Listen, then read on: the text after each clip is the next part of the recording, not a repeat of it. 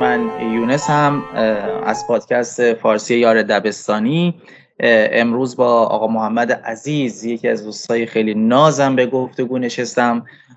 حالا محمد و اولین سوالم اینه که در واقع یک بیوگرافی از خودشون به من بدن و اگر دوست داشته باشن اسم کاملشون میگن و ما از اسم کامل توی پادکستمون استفاده میکنیم. خوشحال میشم محمد جان خودتون معرفی بکنی برای ما. خواهش میکنم. به نام خدا. منم به همه مخاطبین پادکست یار دبستانی عرض ادب و احترام دارم. خرسندم که بعد از حدود سه چهار نه پنج سال نود و چهار تا الان به این واضحی صدای یونس رو میشنوم. محمد هستم، زنگانه، و زهی افتخار که در خدمت یونس شجاعی عزیز هستیم. خیلی ممنونم. من لذت میبرم از هم صحبتی با شما و ادبیات شیرینی که همیشه دارید. اولین سوالی که دوست دارم بپرسم، الان چی میکنی؟ این روزگارت با چی میگذره؟ مشغول کار هستی یا خیر؟ عرضم به حضورتون که آدمیزاد اگر مشغول کاری نباشه که رکود به همش میریزه. هر حال انسانه و فعالیت، انسانه و تلاشش، انسانه و پشتکارش، و به هر حال همه باید این شکلی باشن. هرچند توی همه چیز استثناء وجود داره، ولی خب قاعدتاً و طبیعتاً باید اینجوری باشه همه. بله، من همونطور که گفتم بیکار که خب نمیشه باشیم. من ضمن اینکه کارمندم و در یک بیمارستانی در شبکه بهداشت و درمان استان گلستان مشغول هستم. کار تدوین پادکست های صوتی و صدابرداری پادکست های صوتی رو انجام میدم. البته دیگه جسارت میکنم که انجام میدم پیش یونس عزیز. محمد جان، دیدار ما برمیگرده به سال نود و چهار، یعنی شروع دوستی ما اونجاست. شما نمیدونم توی خاطرت هست اولین دیدارمون یا اون لحظه اولش یا خیر؟ دوست دارم در واقع از دو تا دوربین متفاوت اولین دیدارمون رو شرح بدیم. من دوست دارم از زبان شما بشنوم و بعد من میگم. اگر خاطرت هست برام تعریف بکنید مجددا. عرضم به حضورت که دیدار اول فکر میکنم که حدود هفت هشت سالی میگذره. همین موقع ها بود، البته توی شهریور بود. ما اصلا قبل از اینکه بیایم هتل، من یه پیش زمینه ای بدم.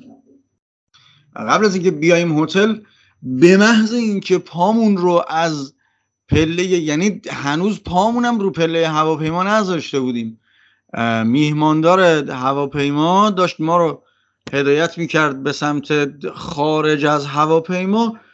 دقیقاً شرجی صد درصد رو اونجا تجربه کردیم و تمام لباس ها و کیف و همه زار زندگیمون خیس شد. این از این تا این که حالا ترانسپورمون بیاد و حالا ما رو، یا حالا بخوایم فارسیش رو بگیم، استقبالگرمون بیاد و بخواد ما رو ببره هتل. یه ده دقیقه رو بی معطل شدیم و اومدیم اومدیم هتل.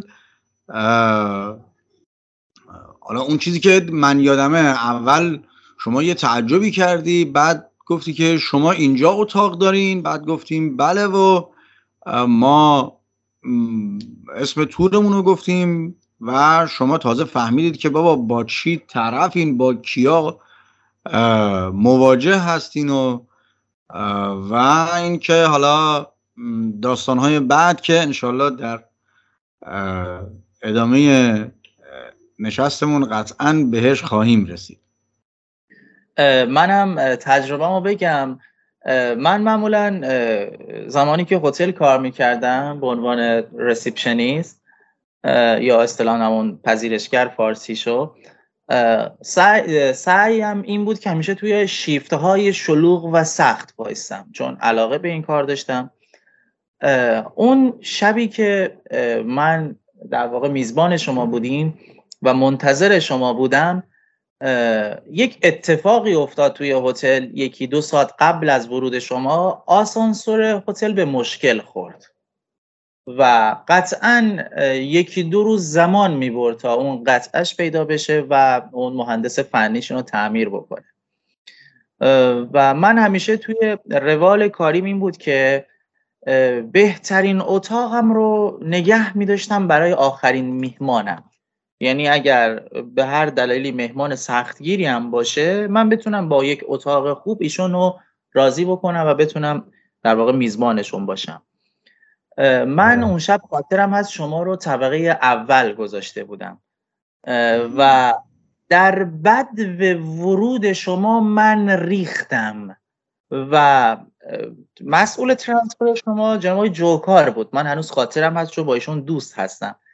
دو تا عزیز با تن نحیف خیلی مهربون یواش با دو تا عصای سفید تق تق کنن اومدن داخل هتل.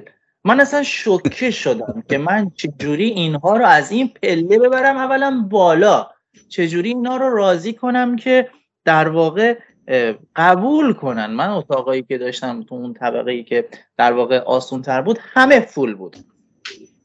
خلاصه من این موضوع رو نگه داشتم نگه داشتم تا کارای رجیسترینگ شما رو انجام دادم و بعد من صحبت کردم با شما که آقا من آسانسور هتل مشکل خورده و مجبورم شما رو در واقع تو طبقه اول امشب جا بدم. من خودم میام دست شما رو میگیرم و میبرم از پله بالا.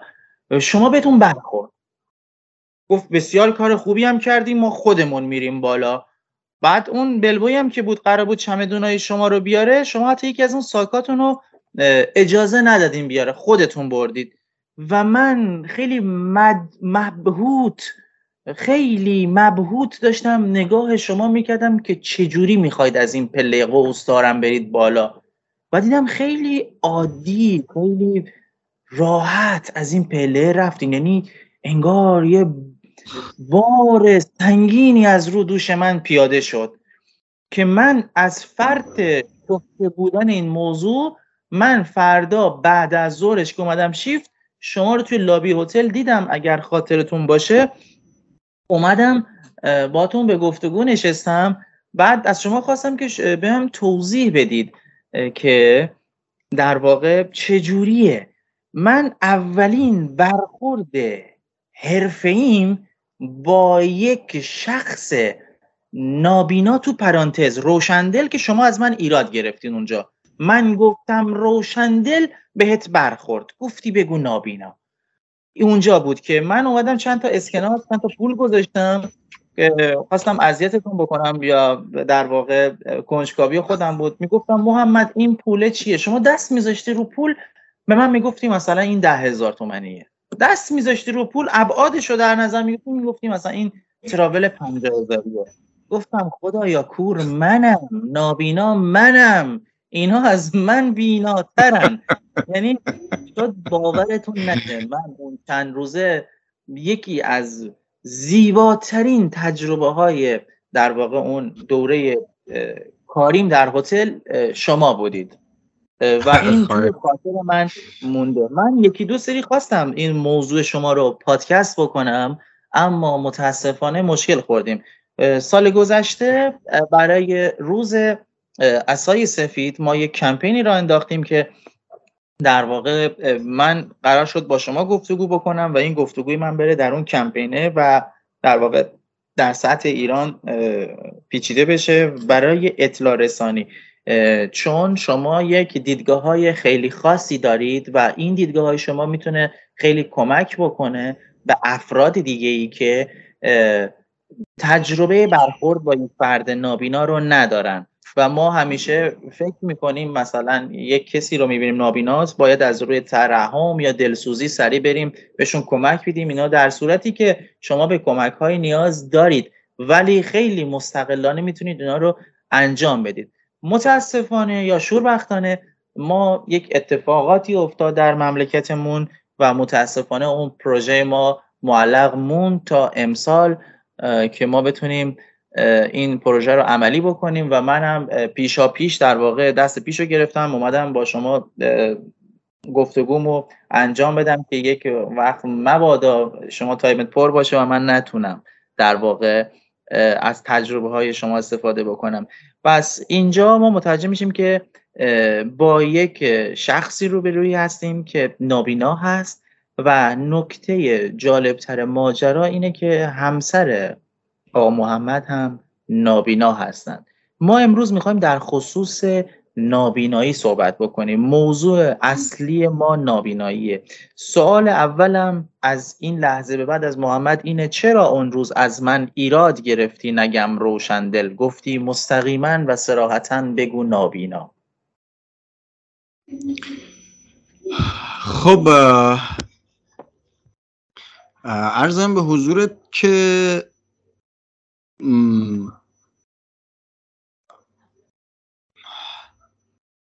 معنی روشندل یعنی کسی که دلش روشنه، یعنی کسی که از همه پوانها و موارد چهارچوبی انسانیت بهره داره. حالا من از شما میپرسم اگر شما یونس شجاعی از تمام پوانها و ویژگی های معنی واقعی کلمه انسانیت برخوردار باشی، به شما نمیشه گفت روشندل؟ چرا میشه؟ پس, رو... پس روشندل صرفاً به یک نابینا اطلاق نمیشه، به شما هم میشه، چه بسا نابینا کلمه واقعی و حقیقی و تنها کلمه ایه که یک فرد دارای معلولیت بینایی یا اینجوری بگم که دارای چالش بینایی میتونه باهاش کنار بیاد و باید باهاش کنار بیاد و بهترین گزینه برای خطاب قرار گرفتن فرد نابینا همانا کلمه نابیناست. مطلب بعدی اینه که من دیگه همسرم نابینا نیست، یعنی من از اون همسرم جدا شدم و خانوم بنده با این که همنام خانوم قبلیم هست ولی نابینا نیست ایشون. اگر هم که در تماس‌های تلفنی شما شما میفرمودید که به فاطمه خانم سلام برسونم و من هم قطعا سلام گرم شما رو به خانومم ابلاغ میکردم، به خاطر این بود که این خانومم هم اسمش فاطمه هست، فقط نابینا نیست. حالا امیدوارم که این قضیه خللی در موضوع پادکست شما به وجود نیاورده باشه و این که بتونیم در ادامه پادکست جوری صحبت بکنم که مد موضوع شما باشه.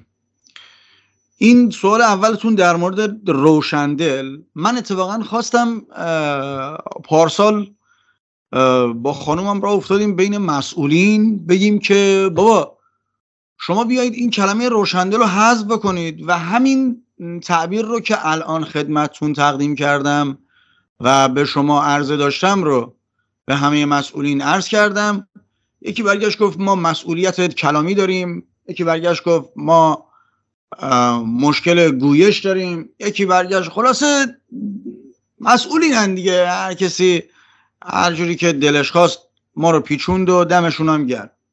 ما ناچاریم و سربزیر و مطیع به فرمان مسئولین امر مملکتی که بسنده بکنیم به همین کلمه روشندل و سعی بکنیم که سال یک بار، اونم خدای ناکرده زبانم لال و زبانم قاصر اگر کارمون به دفترشون گیر کرد، بریم که قدرت تحمل شنیدن این کلمه رو داشته باشیم. حالا این از روشندل. در خدمتیم محمد جان.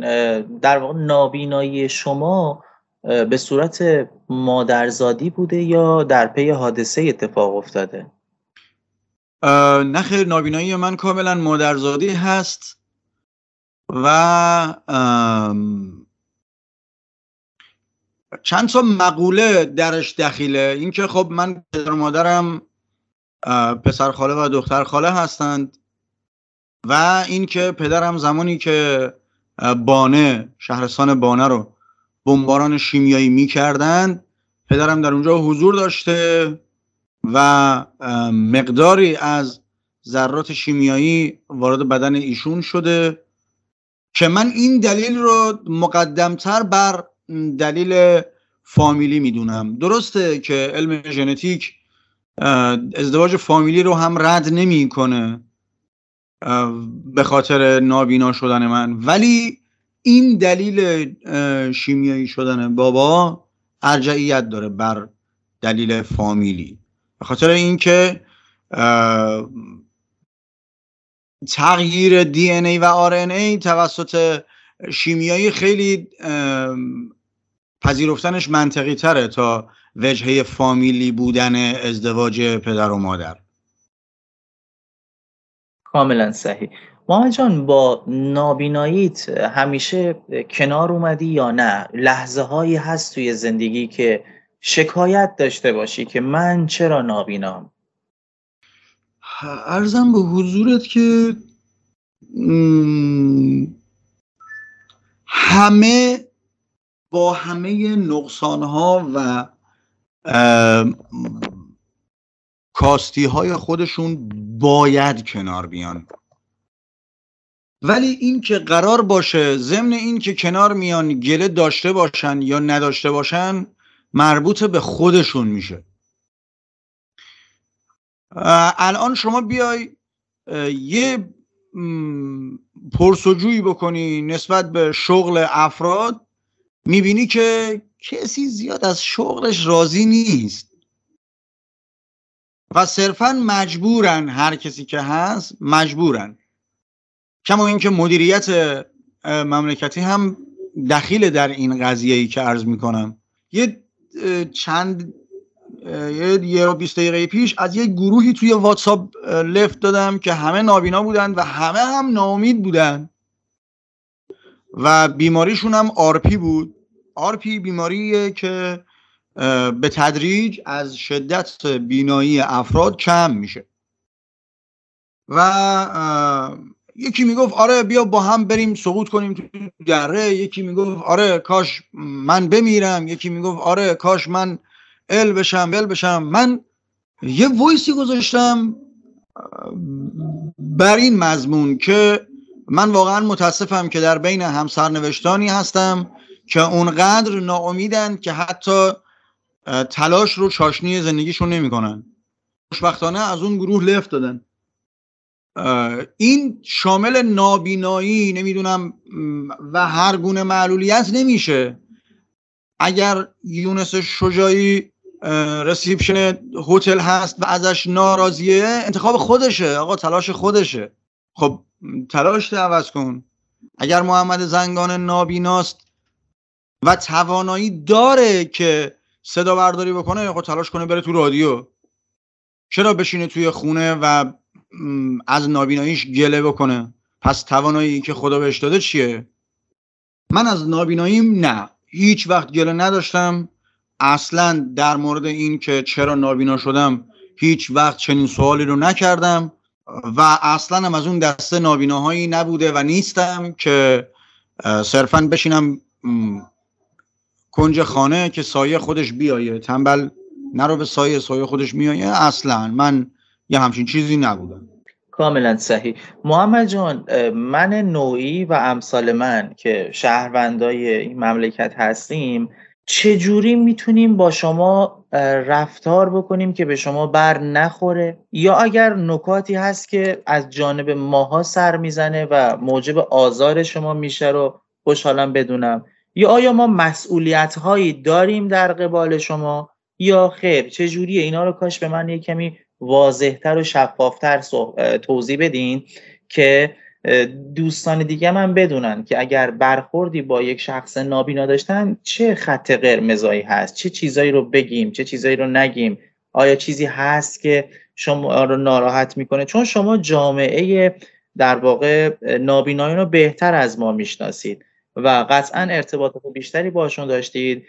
از همه اینها یک برایندی بگیریم متوجه میشیم قطعا یه سری رفتارها، یه سری کلامها موجب آزار و اذیت شما خواهد شد. به نظر شخص من اگر چیزی هست لطفاً به من توضیح بدین. باید بسیار سپاسگزارم.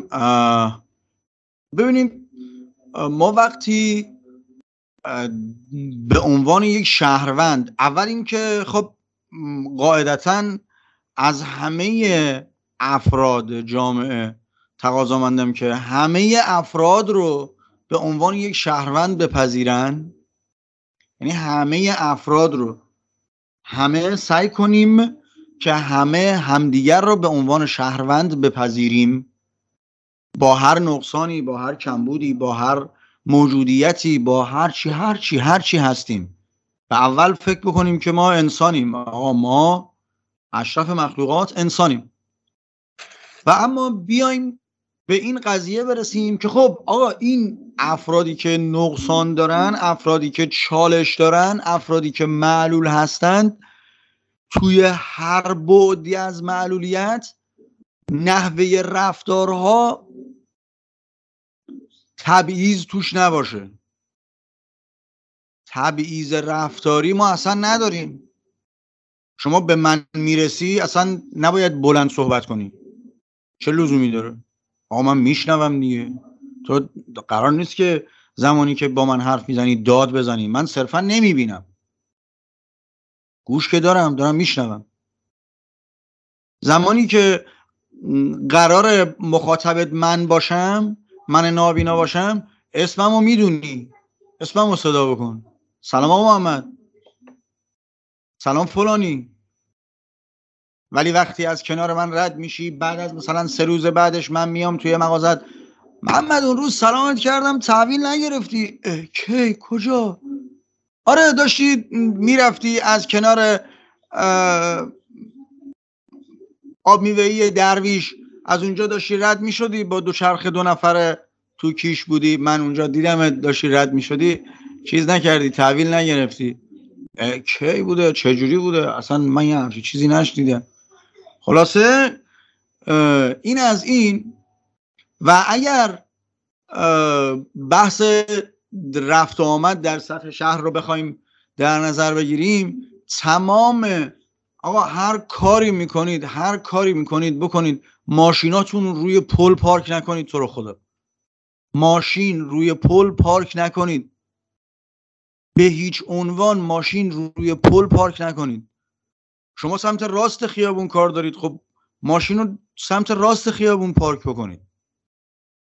اگر سمت چپ خیابون کار دارید، ماشین رو یا یه پارکینگی پیدا بکنید یا یه جای پارک بکنید که مورد اذیت و آزار افرادی که دارای چالش هستن، چه با ویلچیره، چه با عصای سفیده، چه هر چی هست، روی پل تو ماشینت میذاری، بعد معلول میاد رد بشه نمیتونه، میره میفته تو جوب، تو هم از اون ور داری نگاه میکنی، هر هر میخندی.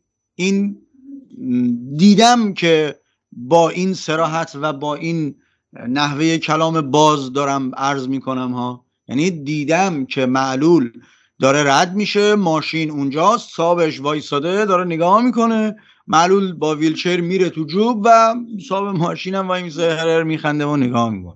و بعد رفتاری زیاده، این که حالا فرد معلول در مهمانی، فرد معلول در ارگانهای دولتی، فرد معلول در هتل، فرد معلول در بیرون، اینها خیلی طول میکشه. اگر که قرار باشه که این شکلی به عنوان یک معلول خدمتتون عرض بکنم، یک برنامه خاصی رو میطلبه که حتی دسته‌بندی بکنیم نحوه رفتار با معلولین رو، ولی این چیزهایی بودن که واقعاً ویژه هست و در سطح شهر و نحوه برخوردها. ها راستی یه چیز دیگه خیلی مهم، یه اون آقای شجاعی داره از کنار من رد میشه، من دارم عصا میزنم و میرم، شاید آیفون چهارده پرو مکس هم, هم دستم باشه ها، ولی با این حال یونس از کنار من رد میشه میگه آخه این. حالا اگر صرفاً به خاطر این باشه که نقصان منو یادم بیاره یا معلولیت منو یادم بیاره که کار اشتباهیه، ولی اگر بخواد مثلا به این نیت باشه که خب آقا خدایا شکر من سالمم، خب این رو توی دلت بگو. چرا این شکلی برخورد میکنی که حس کنن افراد داری بهشون ترحم میکنی؟ این حتی برای فرد سالم کارتون خواب معتاد هم یه همچین اتفاقی میفته ها.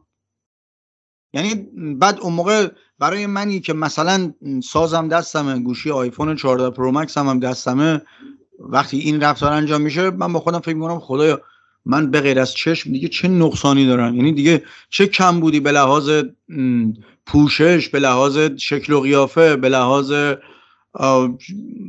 برخورد، به لحاظ رفتار چه کم بوده دیگه دارم که ایشون به خودش اجازه میده، یا به خاطر این که سلامته خدا رو شکر میکنه که بلد نیست خدا رو شکر بکنه، نحوه شکر کردن رو بلد نیست، یا این که با نوچ نوچ کردن و آخه گفتن قرار نقصان من رو به یادم بیاره و به رخم بکشه.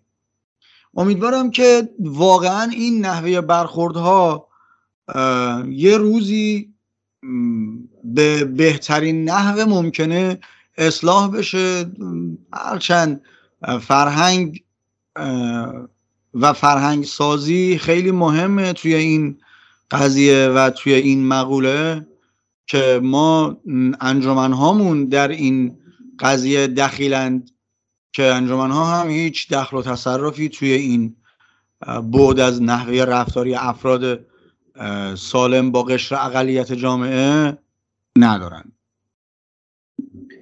مرسی از این توضیحات قشنگ و ریزبینانه و موشکافانه محمد جان. و سوالم این هست که در خصوص بچه های گروهی که تو در واقع واتساپ بود، آیا همین مسائل اینها رو انقدر به هم ریخته بود یا بی هدفی بود یا بی مشغول بودن بود در واقع یا بیکاری بود؟ آیا اینها هم جزش بوده یا خیر؟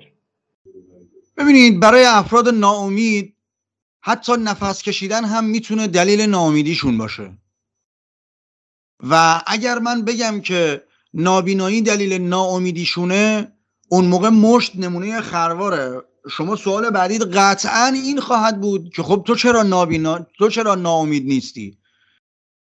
من فکر میکنم که ناامیدی در شخصیت و قاموس اینها هست و اصلا هیچ ربطی به نوع معلولیتشون، نحوه معلولیتشون، شکل معلولیتشون و اینکه حالا اینا معلولن نداره. آقا من معلولم، خب تواناییم رو اول قبول کنم، بعد تواناییم رو بشناسم، بعد نحوه شناسایی تواناییم رو به جامعه یاد بگیرم، بعد بیام تواناییم رو به جامعه بقبولونم. آقا من محمد زنگانه کارگردانم، من محمد زنگانه تدوینگر پادکست های صوتی هم، با کامپیوتر دارم با ادوبی آدیشن کار میکنم، با کامپیوتر دارم با افل استودیو کار میکنم، استودیوی خانگی دارم، میکسر دارم، پاور میکسر دارم، میکروفون رود تو دارم، یا کارت صدای اف ای سیکس دارم، یا هر چیز دیگه ای که مربوط به تواناییم باشه رو دارم انجام میدم. و الا ناامیدی نه نه معلولیت فکر نمی کنم دلیل ناامیدی این بچه ها باشه.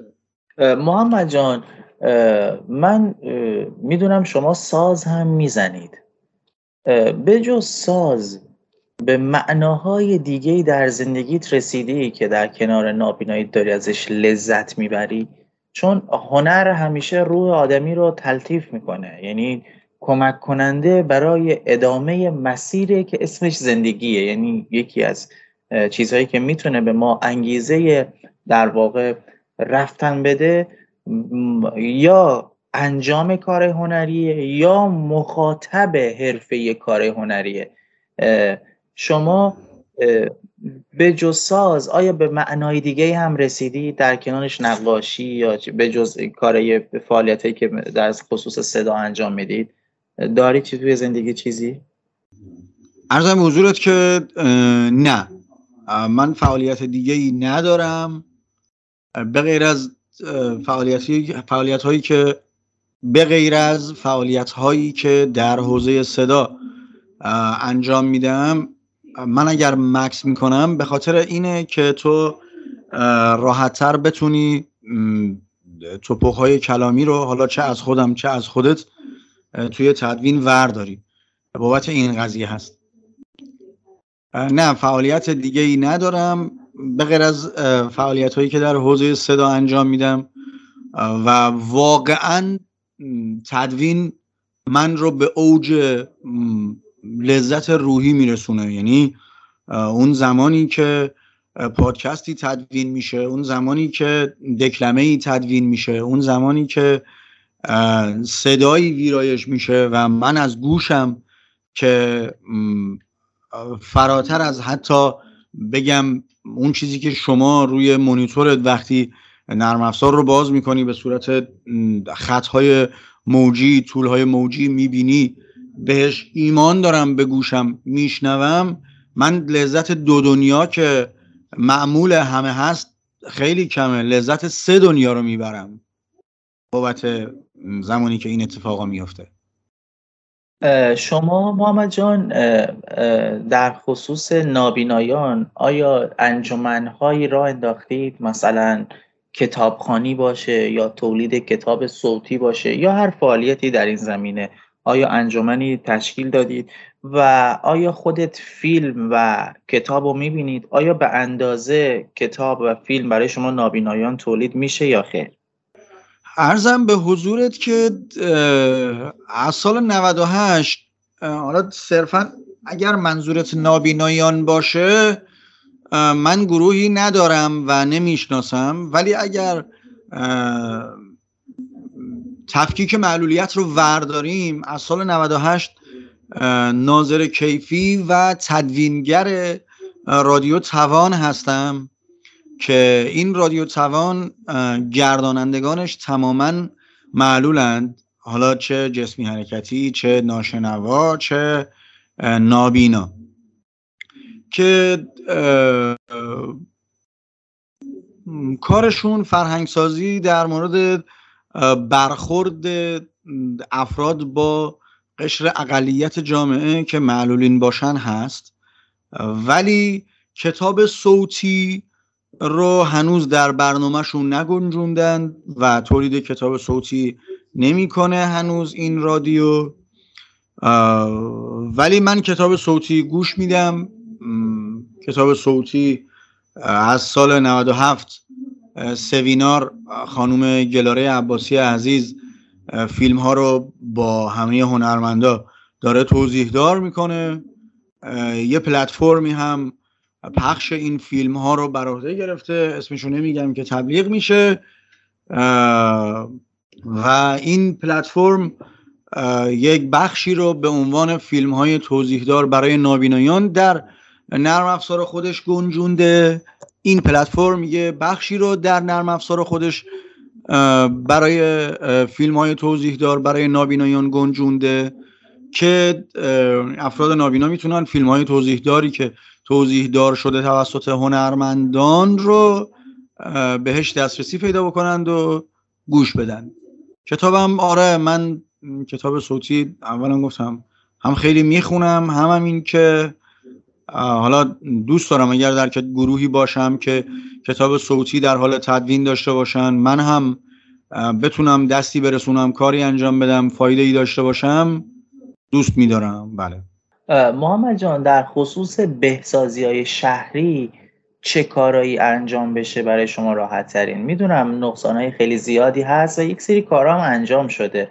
چه چیزی، چه مواردی ضروری تره؟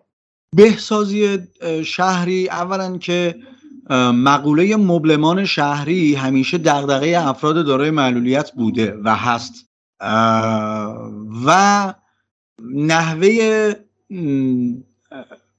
موزاییک بندی شهرها و معابر پیاده در سطح شهر، این که عرض می کردم نحوه موزاییک بندی و تفکیک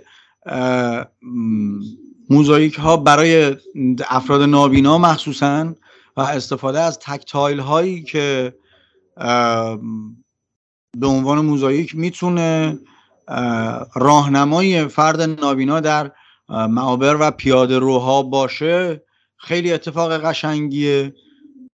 وصل شدن همه شهرها به اکو و حذف جداول عمیق و جوبهای عمیق و اینکه خب دیگه پلها حذف بشن که دیگه ما مبنی بر پارک کردن ماشین ها اعتراضی نداشته باشیم در هر نقطه از شهر و پارک های دسترس پذیر، پارک های دسترس پذیری که یه سری جاها داشته باشه که افراد دارای معلولیت بتونن هم راه برن، هم از پیست دوچرخه سواریش بتونن استفاده بکنن، هم ضمن اینکه از پیست دوچرخه سواریش بتونن استفاده بکنن چاله چوله هاش رو کمتر بکنن. اگر هم به صرف نیاز چاله چوله اتفاق میفته صرفاً پر بکنن که افراد دارای معلولیت بتونن از این پارک ها و جاده هایی که به عنوان جاده سلامت ازش استفاده میکنن استفاده بکنن و راحت‌تر و قدم زدن ایمنی رو تجربه بکنن. خیلی ممنونم از این توضیحات قشنگ و بجا و چقدر در واقع فکر منو بازتر کرد. یک مسائلی بود که اصلا در مخیله منم نمی گنجید که این نکات باید رعایت بشه. محمد جان، اگر قرار باشه یک عمل، یک کار به عنوان میراث از شخص خودت در این دنیا باقی بمونه، دوست داری چی باشه؟ چه کاری برای مردم یا برای جامعه، هر چند کوچیک، یا برای یک شخص انجام بدی؟ رسالتت رو در چی میبینی؟ من همیشه دغدغم استقلال افراد دارای معلولیته، البته بدون وجود تفکیک معلولیتی، و الحمدلله تا الان هم تونستم این قضیه رو به عرصه عمل برسونم.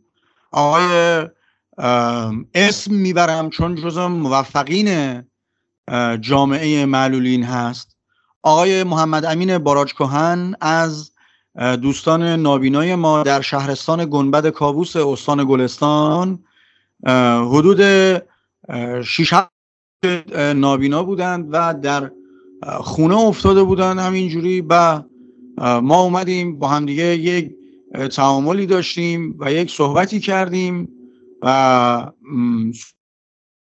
منجر به این قضیه که ایشون و جزء رتبه سه رقمی های کنکور کشور و الانم که الحمدلله خبر بسیار زیبایی شنیدم و واقعا شاد شدم اینکه آزمون استخدامی آموزش و پرورش رو قبول شده و امیدوارم که بهترین ها رو براش رقم بخوره اتفاق افتاده. جامعه شما اینطوری باشه و این در واقع شرایط ها فراهم بشه ان شاء الله.